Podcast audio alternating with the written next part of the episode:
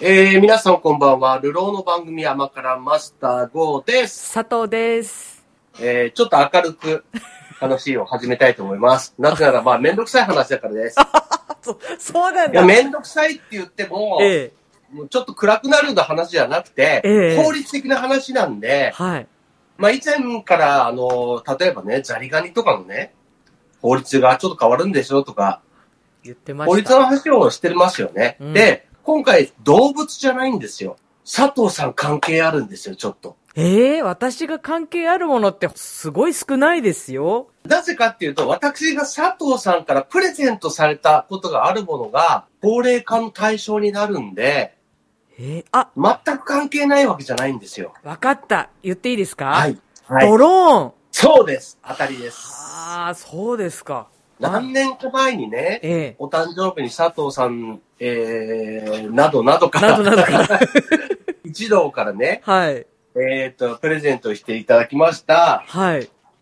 トイドローンっていうやつが、トイドローン。新たに規制の対象になるんですよ。前は全然対象外で普通に自由に遊べる範囲のものでしたよね。そうです、そうです。ええなんですけど、これも今回対象になって、しかも、その対象に対する規制が非常に厳しくなったんですよ。あら。なんで、例えばこのぐらいのドローンって今1万円前後とかで買えるし、今回のその規制対象になるのが 100g 以上なんですよ。はい。これは完全にアウトなんですよ。はい 200g までっていうやつで、100何十 g かあるんで、はい。もう完全にアウト。もうこんなに軽いのにダメかっていう感じなんですけど、うん。今回 100g 以上のものに関しては、規制の対象にまずなります。はい。これをね、ちょっと細かく説明していくんで、お宅にね、ある方いると思うんですよ。例えば子供持ってるわとか、はい。うちのお父さん持ってるわとか、うん。まあ俺持ってるわとか、うん。最近飛ばしてないけど、あれもしかして対象になるのかなとかさ、いろいろね、あると思うんですよ。はい。で非常に厳しくなってるんで、ええで、6月に20日、はい。 20日に施行になったんで、ええ。完全に今放送してる最中は、もう規制対象ないです。はい。なんで、まずその辺の説明をしていこうかなと。はい。で、規制になっているのが、100g 以上、101g とかさ、はい。 100g とかさ、うん。は規制の対象なんです。うんなんで、例えばこれはアウトなんですよ。はい。佐藤さんにいただいたこれはアウト。アウトっていうかあれですか申請が必要だってことですか申請も必要なんですけど、登録も必要なんです。その辺もこれから話しあま、す。なるほど。はい。で、まずこれアウト。だからもう、これからどういう時に飛ばしていいかとかも説明しますんで、はい。まずアウトだってことは覚えておいてくださはい。い。で、私、たくさんドローン持ってまして、ええ。一番小さいのこれなんですよ。もう手のひらに、あのひ、らどころか。ひらどころかですそうですねから。あ、もうもう、そうです。なんつったらいいんだろう親ね。指の先ぐらい。あの大きさのね。大きさのドローはン。まあい。これだと 100g 以下なんで、ええ。セーフなんですよ。はい。ちっちゃい。めっちゃちっちゃいよ。めちゃくちゃ小さいで、これはもう当然セーフなんですよ。はい。で、その 100g、まずその前後で、規制に対象になるかどうかっていうのが、ままず一つ。うん。で、もう一つが、その 100g 未満であっても、どうのこうのじゃなくて、100g 以上であっても、例えばこの 200g 未満の佐藤さんからいただいたホリストのドローンね、はい。これも規制対象じゃない場所があるんですよ。あ、場所。うん。例えば屋内、ああ。私のうちの家の中、このはい。部屋の中、ええ。これは OK です。はい。あと体育館とか、ああ。壁に四方を囲まれてるところ。ええ。あと、うんと、例えば、ネットで囲まれてるところ、はい。ゴルフ練習場とか、ええええ。バッティングセンターとか、うんまあそこでやっていいかどうかはもうそ対象の場所によるんですけど、はいそういう壁をネットなどで四方で囲まれて、ドローンが勝手に飛んでいかないとこ。はい。これは、規制の対象内なんですよ。なるほど。ですから、例えばその 200g 以下のドローンが今回対象になりますよって言っても、屋内とかうん。四方で囲まれたところ、はい。ここでこうすることに関しては規制の対象になりません。うん。そして、規制の対象にならなくても、さっき言った登録制になるんで、登録が義務化になるんですよ。はい。ちなみにその義務とか申請を怠って飛行させると、1年以下の懲役え、 50万円以下の罰金、おー、大きいね。大きいんですよ。はこれがかかるんで、子供のおもちゃだから大丈夫だろうとかはあ。はい。思わないでください。そうですとね。にかく外で飛ばす。これはもうアウトです。はい。で、外で飛ばす場合も、まず、さっき言った、事前の申請が必要なんですよ。はい。で、これあの、何年前でしたっけ佐藤さんからもらった。もう6年前ぐらいですか意外なと7立ちますよ年前ね。うん。ですよね。うんで、これは、その 200g 規制も大丈夫だったんで、最近までは OK だった機体なんですけど、はい。そもそも、その申請の場所っていうのがあって、うん例えば空港近くとかさ、はい。ダメに決まってるじゃん。うん。で、そういう、なんか、8つぐらい項目あるんですよ。で、その辺の関しては、まあ、泥持ってる人とか飛ばす人に関しては、もう必ず調べてください。法律なんで。うん。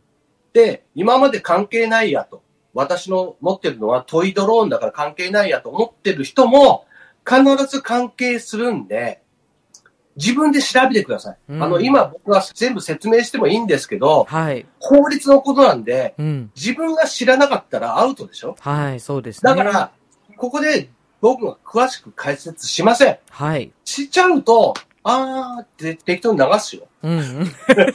でも合ってるかどうか、間違ってるかどうか分かんないでしょ。そうだね。ちゃんだとっせて自俺、あ分でま調かべりると。。聞いたもんって言われたら困るからね そうだね。いいですかええ国土交通省のホームページでドローンで調べたら、規制の範囲以内っていうのが載ってますんで、はい。ここは規制ですよっていうのを8つ項目あります。ええ。で、しかも、1、5、6、7、8っていう番号に関しては、絶対に禁止なんです。はい。だから、2、3、4だけが、まあ、一般の人が飛ばせる場所で、あの、登録が必要ですよっていう感じなんです。はい。なんで、法律で厳しく定められてますし、うん今回ね、50万円以下の罰金っていうのが課せられますんで、はい。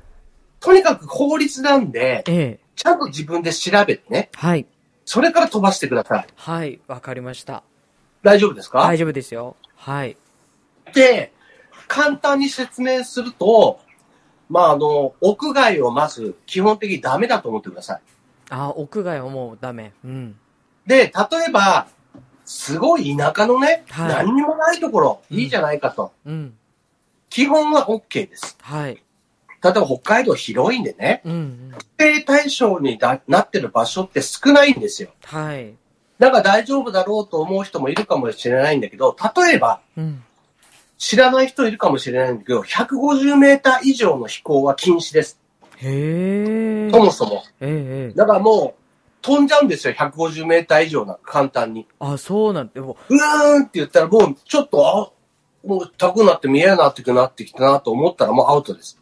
あわかる、わかるのそれ、どれ、そのドローンが何メーターぐらいを飛んでるかとかっていうのは、その操作パネルとかで。わかんないですね。わかんないから、うん。このぐらいはアウトだなっていうのは、まあ基本的に自分でちゃんと分かっていく必要があるんですよ。例えば150メーターでどのぐらいかなっていうのを直線でね、調べることはできるじゃん。はい。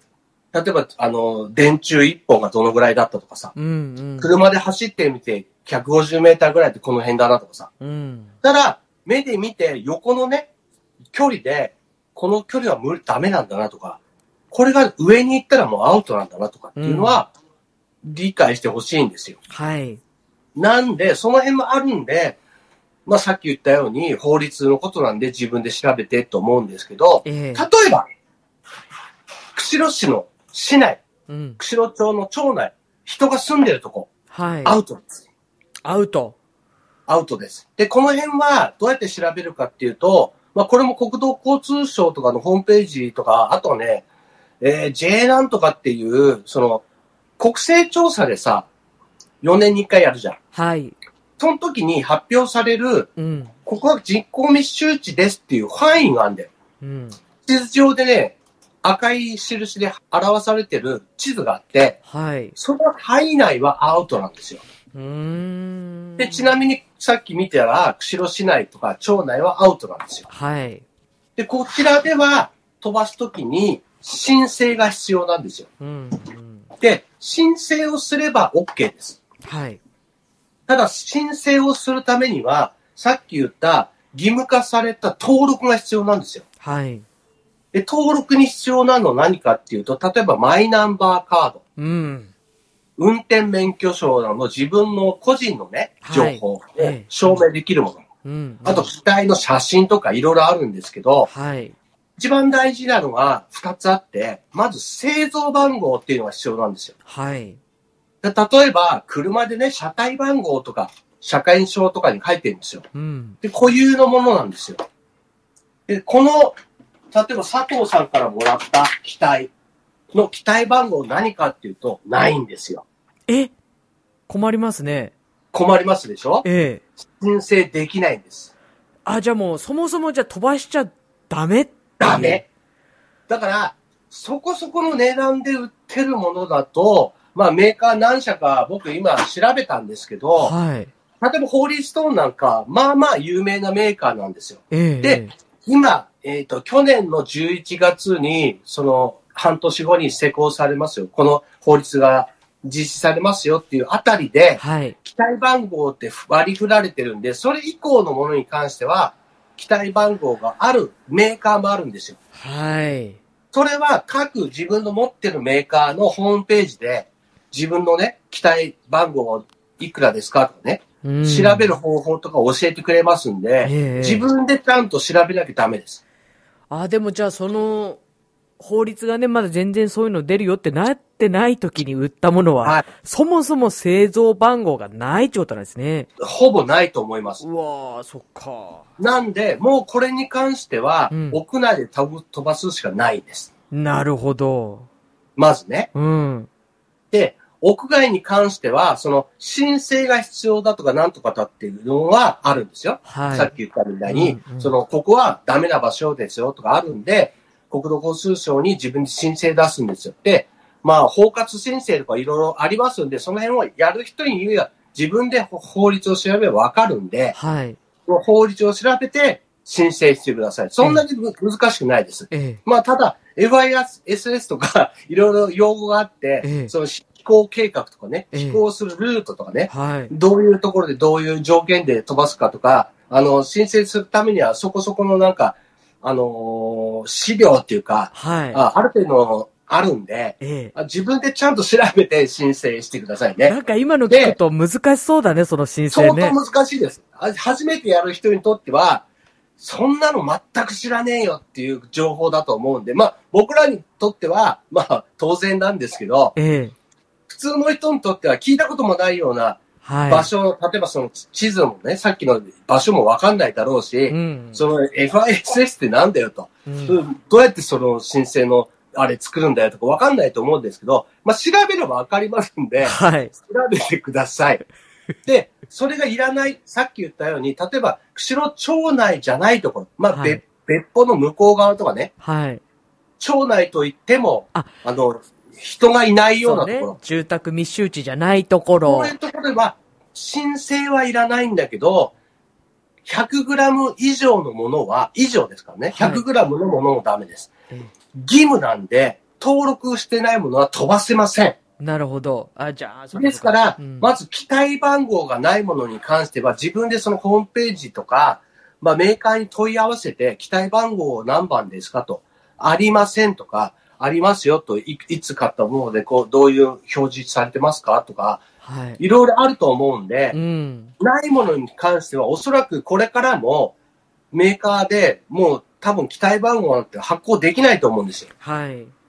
同一のものは受理されないんで、ああ、そっか番。号がね。う。うんん。相当厳しい法律なんですよ、今回。いや、じゃあ結構なね、ドローン離れが進むんじゃないでしょうか。まあ、ドローン離れっていうのがどういうものかによるんだよ、だから。うん。その、小さい子供が遊ぶようなドローンに関しては、そもそも、今だって、勝手に飛ばしたらダメなわけですよ。はい。外をね。うんうん。だから、まあ、屋内でだったらいいよとか、家の中だからね、いいんじゃないとかっていうのは、今までと変わんないんで、うん。ドローン離れっていうものがそ、そもそもどういうものを指すかはわかんない。うんた、だ、例えばそのキャンプに行くのに、ドローンで撮影して動画を撮るんだとか、はい。例えば運動会でドローンなんて無理なわけですよ、今って。ええええそもそもね、人がいるところなんてね、建物のある場所から30メーター以内はダメですよとか、うんうん。まあ例えば車とかね、車両とか、うん。まあガードレールとか、はい。あと信号、電線、電柱うん、うん。から30メーター以内とか、うん。全部ダメなんですよ、そもなそるもほ。ど。うん。だから、全く法律のことを知らないで、今までを飛ばしてた人はいると思うんだけど、はい。まず義務になったんで、義務が出てきたってことは罰も発生するんですよ。だから、50万以下の罰金なんですよ。うん、で、例えばね、佐藤が勝手に飛ばしたらね、はい。わかんないからいいじゃないと思うかもしれないんだけど、うん例えばね、うん。今までは登録がなかったんで、はい。調べる方法もなかったんですよ。ええ僕の多分このドローンを、もし今飛ばしたとしてね、うん。これを見た人が、調べる方法が今度できたんですよ。ええまあ、調べるための機器が必要なんですけど、はい。その受信機さえあれば、例えば警察とかね、そういうところの人が持ってれば、今飛んでるドローンって、ちゃんと登録されてんのかなって調べることができるようになるんですよ。で、あ、早坂さんが持ってるものだって分かっちゃう。まあ、早坂さんって個人はわかんなくても、機体番号がわかるっていう方になるんですよ。へえ。、で、そもそも、さっき言ったように製造番号がないものは登録できませんね。はい。もう一つ大事なところが、リモート ID っていうものがあるんですよ。はい。で、今、これから販売されるものとか、まあ、12月以降とか1月以降に販売されたものの中には、リモート ID が含まれているものもあるんですよ。はい。で、じゃあリモート ID って何かっていうと、車のナンバーみたいなもんですよ。うんうん。ただね、車のナンバーはね、例えば車走ってるの見たらわかるじゃん。はい。ドローン小さくてね、上空飛んでてね、うんナンバーわかんないじゃはい。ん。だから、無線で常時発信するようになるんですよ。うん。例えばこの機械は製造ナンバーが何番ですとかう、ん。どういうところで飛ばせますとか、はい。どういう飛行計画で飛ばせますとかっていうのが発信されるようになるんですよ。うーん。っていうことは発信する機械が必要なんですよ。それドローンにつけるってことね。そうそうほうほそうう。だから、発信する機会のないものも登録できません。だから当然僕のやつは昔のものなんで、まあ製造番号がない時点でダメなんですけど、じゃあ製造番号を向こうで、あの、ちゃんとわかりますよと、はい。出せますよってなって、だ、もらったとしても、そのリモート ID がないんで、うんうん。まず飛ばせないんですよ。登録できないんですよ。はい。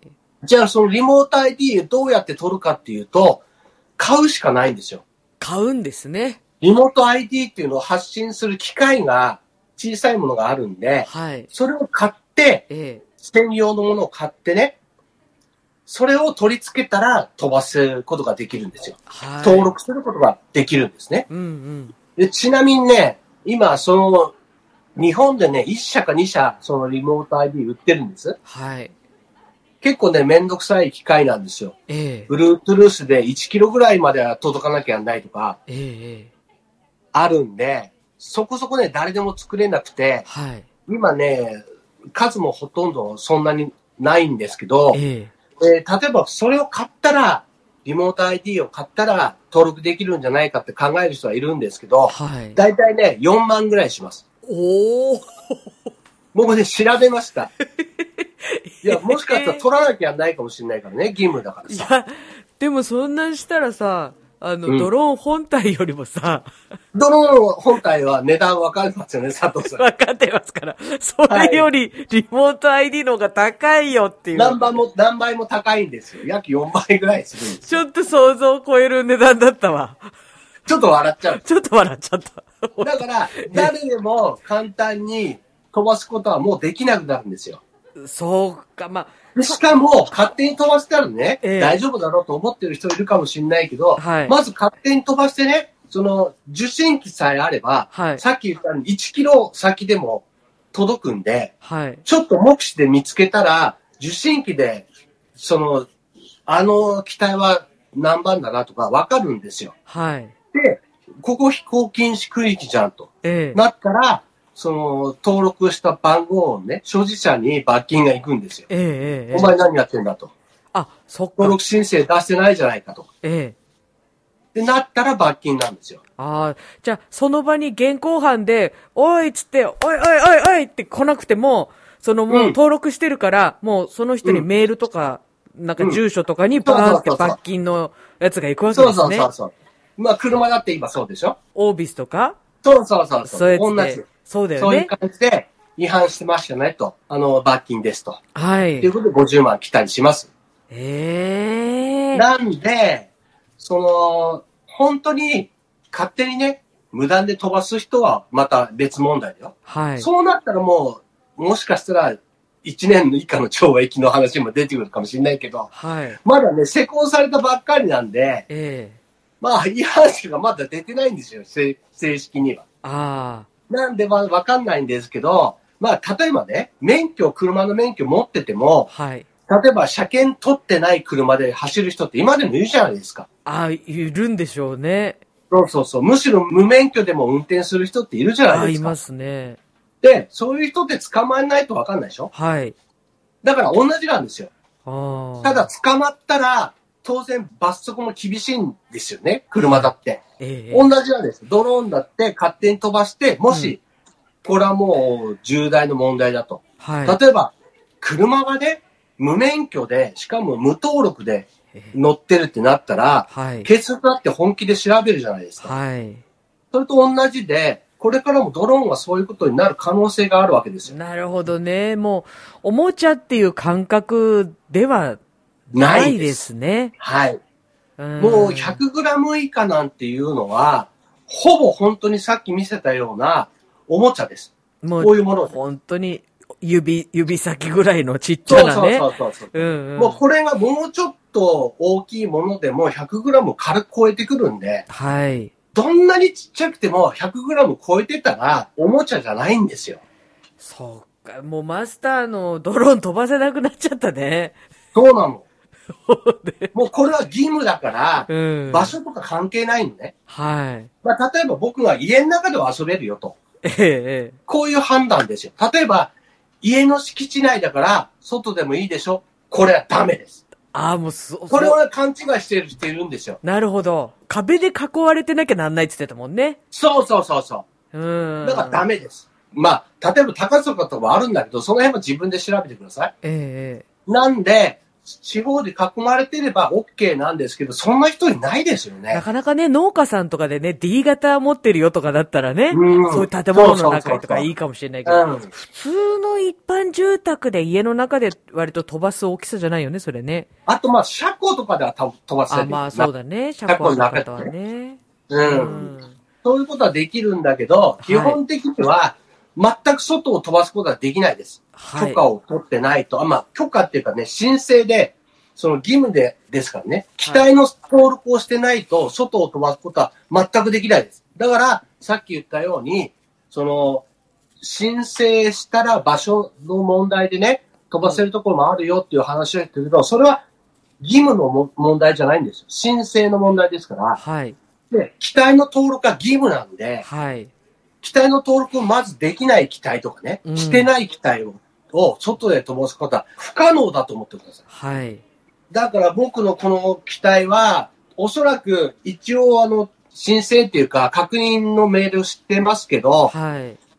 えー、取れないと思います。製造番号ば、まずね。製造番号が全部違う番号を振ってないのは無理なんで、はい。例えば出荷しちゃったらね、おしまいな時期とかは、そんなもんできないわけですよ。そうですね。はい。なんで、おそらく、まあ、メーカーに関しては、その、すごく親身なメーカーもあって、はい。ホーリーストーンなんかもかなり親身に相談乗ってくれてるんで、ええ今後ね、すまあ、何ヶ月かかかるけど、この時期に売ったものに関してはこういう製造番号で全部振りましょうとか、うん。やることもあるかもしんないけど、うん。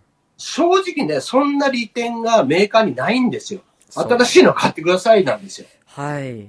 なんで、うん今持ってる方、例えば人にあげた方、あまあ、佐藤みたいにね、はい。マスターにやったなとか思ってる方ええ。は、マスターが知らなかったかもしんないからね、ええ。例えば、お孫に俺やったよとか、はい。いると思うんです。ええ。子供に買ってあったよとかさ。ああ、それ教えてあげないとね。そうそうそう。しかも、機体登録どうのこうのじゃなくて、外で飛ばす人の中で、その申請できる人は16歳以上なんですよ。年齢制限もあるんだね。そうだよね。ううんん。。だから、子供は申請すらできないんですよ。はい。だから、飛ばせないんです。そのぐらい厳しくなってるんで、はい。とにかく、その、あげたことあるとか、買ったことあるとか、教えにあるとかも含めて、うんうん。今飛ばしてる人は当然法律ですから、はいもう施行されてますからね。うん。 6月20日から施行されてるんで、いつでも捕まりますから、はい。とにかく調べてください。はい。で調べるのめんどくさい人は封印してください。うん。もう外では絶対飛ばせないぞと。そっか。いや、結構さ、今 YouTube とか見ててもさ、ドローンで撮影した映像をね、綺麗なのを上げてる方ってたくさんいらっしゃると思うんですけど、はい。まあ、そういう人たちもひょっとしたらもう減る可能性はまあ、減っちゃいます。ぜ無理なんで。ありますよね。まあ、まあ申請出せるんえで、え申請出せば OK ですよ。ただ申請出してもダメな場所があるんで、はい。そうですね。その辺は、さっき言ったように法律なんで、なるほ自分どで。調べて。もうだからよっぽど本気じゃないと、あの、ドローンの世界はなかそなうです、かそうです。できないんですね。難しいええうんおお金もかかるし、手間もかかるし、まあ、もともと。と、例えばヘリコプターとか、うん飛行機とかの、なんていうのラジコンのやってる人は、はい。当たり前じゃんと思ってる。なんあでそう、なんだ。ドローンだけは、そのね、俺たちの追ってるね、ええ義務とかね、責任を果たせないで済んじゃうのとああ。思って。たんですよ。はあ、そうでしたか。逆に言うと、そんなもん当然じゃんと思ってる。あ、むしろ、やっと追いついてきたな、そうみそうたいそう。なや。っと、ドローンが、うん。ね、好き勝手できなくなったんだなと。はい。これで安心だと。ああ。思ってるわけですよ。やっぱりここういうのが整備されたってことには、やっぱりそのトラブルだとかも結構あったってことなんで。まあ一番の問題は、安倍さんが総理だった時に、うん総理官邸の屋上にね、ドローンが勝手にええ、不時着したっていうね。ありましたね。もしあれが爆弾とかだったらどうなったんだろうって話ですよ。はい。それで、もうあっという間に、これはもう規制してなきゃダメだとなったわけですよ。はい。まあその他にも、例えばお祭りとかね、そういうとこで飛ばして人にぶつかったとかね、軽微な事故も結構あるんで、はえーまあ、急いで法制化しなきゃなっていうのがあって、い。うん。しかも、100g 以上はダメですよっていうのも今回ね、はい。追加されたんですよ。うんうん。で、去年の11月に発表されて、12月からね、あの、半年ですよと。うん申請するまでに期間ありますよと。どうするかじ決めてくださいと。はっい。ていうのはあったんですけど、知らなかった人もたくさんいると思うんですうよ。ん。持っててもね。はい。なんで、6月20日からはもう施行されてます。だから、もう自分が持ってるドローンとかを外へ飛ばすと、勝手に飛ばすとね、うん。その、捕まる可能性がありますんで、はい。ちゃんと、ちゃんと考えてください。うん。こそうういうだのを知ってね。る人にも何か何人もドローン持ってたり、今飛ばしてる人も知ってるんですよ。はい。えでしかも例えば、あの、ゴーマイセルフのウナルス君とかね、え。えあたりも、えー 200g 以上、あ 200g 以下だけど 100g 以上のドローンを最近飛ばす趣味なんですよ。彼は完全に引っかかるんです よ。え。それはもうダメだね。僕ね、知らないと思うんですよ。ああ、それはもう、甘から聞いててほしいね。そうだね。うんまあ、なってるのは知ってるかもしれないけど、登録義務化とかね、はい。罰金が50万とか知らない可能性があるんですよ。はい。だって話してないから5枚セリフで。多分知らないと思うから、うん今回聞いててくれるとね、はい慌てて申請出さなきゃとかね、 うん。ちょっと飛ばすのやめようとかね、はいなると思うんで、そそうの辺はねか、まず自分の機体を調べてね、はい。機体番号が登録っていうのができるかどうか、まずここが第一関門です。はい。僕のはできないんで、この時点でアウトなんですよ。はい。でで、さっき言ったように、リモート ID っていうのが必要なんで、はい。登録のためにはね。えええリモート ID がない機体は、リモート ID を個別に買う必要があるんですよ。機械をえ。ねはい。で、機械を買うのに4万円するんですよ。で、例えば申請、義務だから申請するんですよ。はい。で、マイナンバーカードを持ってる人うん。は900円でいいです。で、運転免許証が健康証とかで、健康保険証とかで申請する人、1480円でうす。ーん。で、インターネットとかでわよくわかんないから、はい書類でいいんじゃないっていう人、2400円です。あ、 そうなんだ。うんこれが登録するために必要なはい。税金です。へーお金が必要とそうですか。そうなんです。だから、その辺も含めて、はい。義務ですから、絶対にしなきゃいけないことは、自分で考えて、そこまでして遊びたくないねっていう人は、はい。ドローンを離れていただくか、ええ。僕みたいに室内で飛ばしてください。はい。室内でも十分に楽しめますし、私なんかこれなんか室内でしか飛ばせません。あの、はっきり言うけど、ええ。この 200g 以下のドローン、100g 以上のドローンも、はい。外で飛ばすとなったら、もうほぼ無風とかじゃないと難しいです。あ、風に結構飛ばされちゃうんだ。まあ軽いんで、あまあいくらでも風に流されちゃうんで、だから危険なんですよ。あ。ああ、そっかそっか。だから、まあ、す義務化はもうしょうがないなって思うんですよ。室内で遊んでんのマスター。たまに遊んでる小さいやつをね。へーこの大きいやつは、もう今、室内で飛ばすこともないけどちょ、っと猫とかい前るかはらね、おね。店とかでさ、うんうん。お店の中ね、あうの、ん広いフロアとかで飛ばしてたけど、ああ。今はね、家で飛ばすってもう、あの、上に空中で浮かせて終了みたいになっちゃうから う、んうん。そっか。ですからもうこの辺はもう、外で飛ばすことは不可能ですね。なるほどね。登録ができないですね。だかうら、んまず登録を絶対してください。はい。登録してない機体は、さっき言ったように家の中とか、はい。敷地内であっても、四方を壁で囲まれてるところ。じゃないと無理です。なるほどね。うん。まあ、わかんない人は、外では飛ばしちゃダメだと思ってください。はい。で、さっき言ったように、義務化なんで、うん必ず登録する必要があるんですよ。はい。外へ飛ばしたい人は必ず登録する必要があるんで、これはもう、申請、飛行申請とは別ですから。はい。持ってる人で、外へ飛ばしたい人は、まず登録の義務があるんで、はい。まず登録をしてくださいと。で、登録した上で、どこで飛ばすかによっては申請が必要なんで、国土交通省のホームページで、その飛行禁止地域っていうこう見て、はい。その飛行禁止地域で飛ばしたい人は申請が必要なんで、はい。まあ、申請さえすれば、許可が下りるかどうかは別だよ。申請をしてください。はい。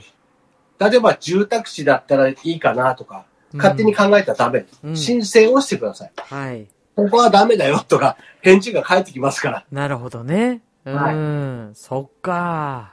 まあ、例えばその、目視飛行じゃないとダメだよとか、夜間飛行はダメだよとか、いろいろあんだよ。目視って何かっていうと、その目で見える範囲で飛行させることとか、はい。例えばその、今ね、そのカメラではい。写真撮れたりう、んスマホで動画見れたりするけど、それをこうやって見ながら操作する人ももうダメなんだよ。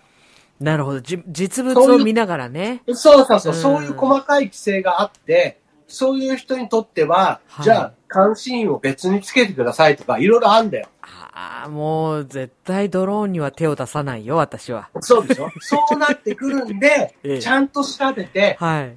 許可を取らないと飛ばせないってことを頭に入れといてください。だから子供が持ってるドローンを飛ばしたいとか、はい。子供はドローン買いたいとか、えええって言ったら、それダメなんだっていうことをね、えはい。お父さんお母さんは知れておかなきゃいけないんでしょ。うん。家のうん中でしか遊べないよと。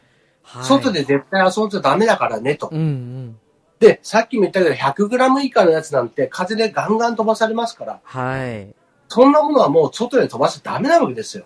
だからもう、外で飛ばしちゃダメだからねと。家の中だけだよっていう人は買ってあげてください。なるほどね。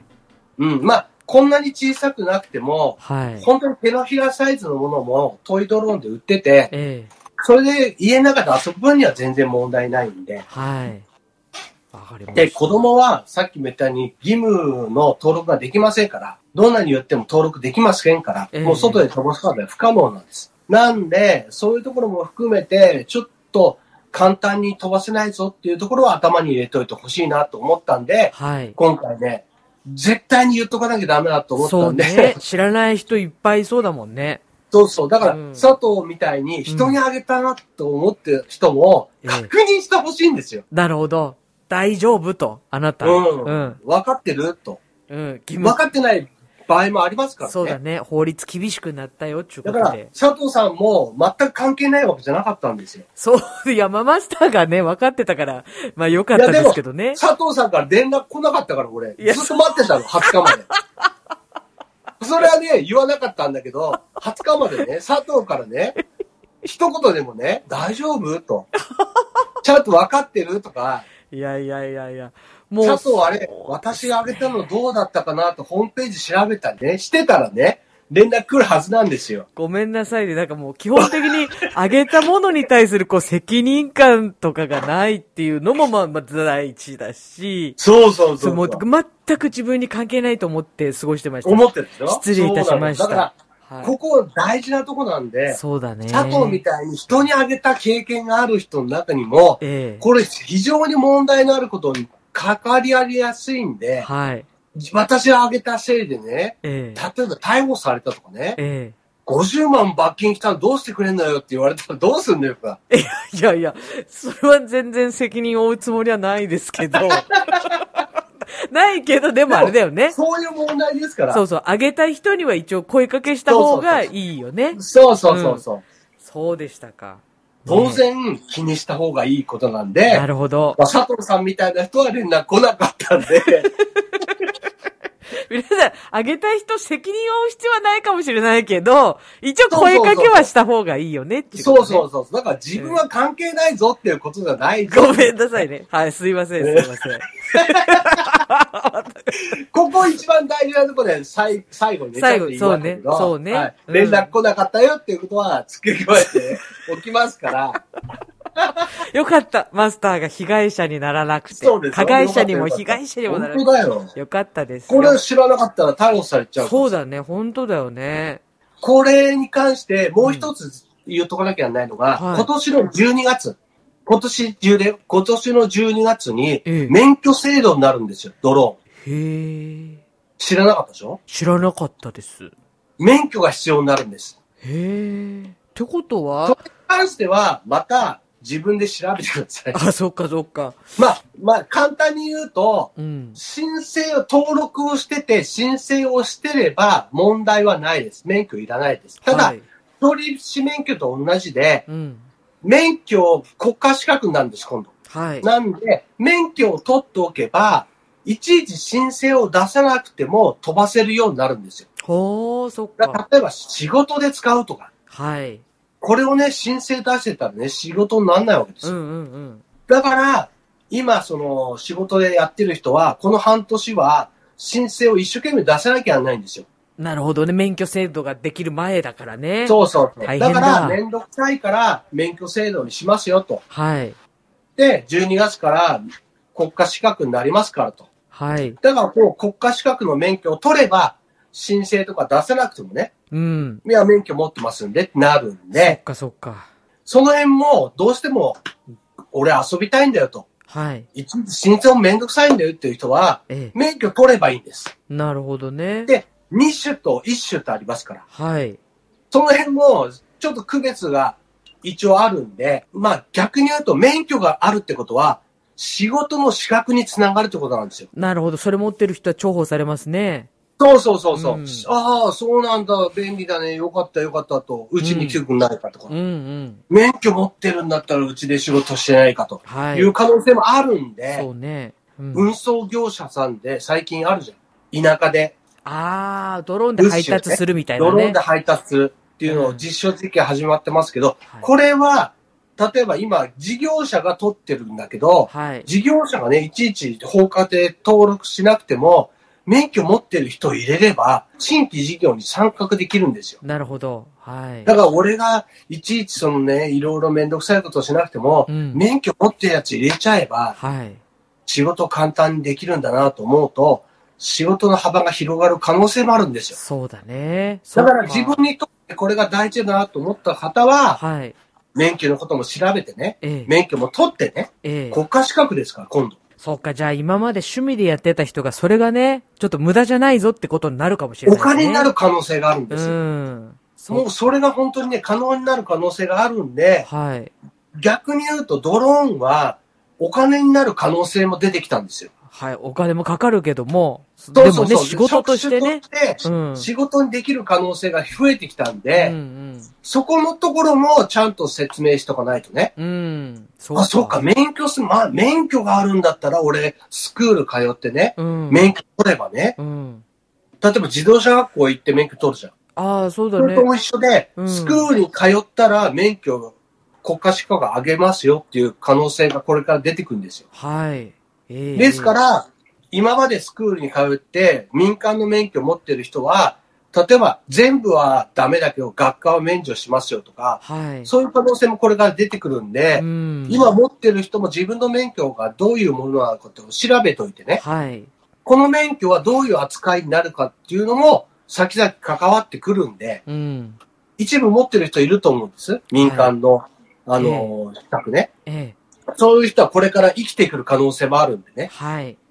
免許が必要だと。免許が必要ってことは、免許がないとダメな業種もあるんだぞっていうことを、うんちょっと頭の中に入れておいて、はい。新しいね、うん制度ができますんでう、ん。覚えておいてほしいなと思っております。今週は、ちょっとめんどくさい話ですけど、大事な話なんでね。はい。まあ大事で僕自すね体はドローン持ってますんで、はい完全に関係ある話なうんん、うで、ん。ちょっと話をしてみました。わかりました。ためになりましたね。なりました。はい。相変わらず、甘辛さんは、ためになる番組ですよ。これはためになる番組ですからね。 はい。それでは皆さん、さよなら。さようなら。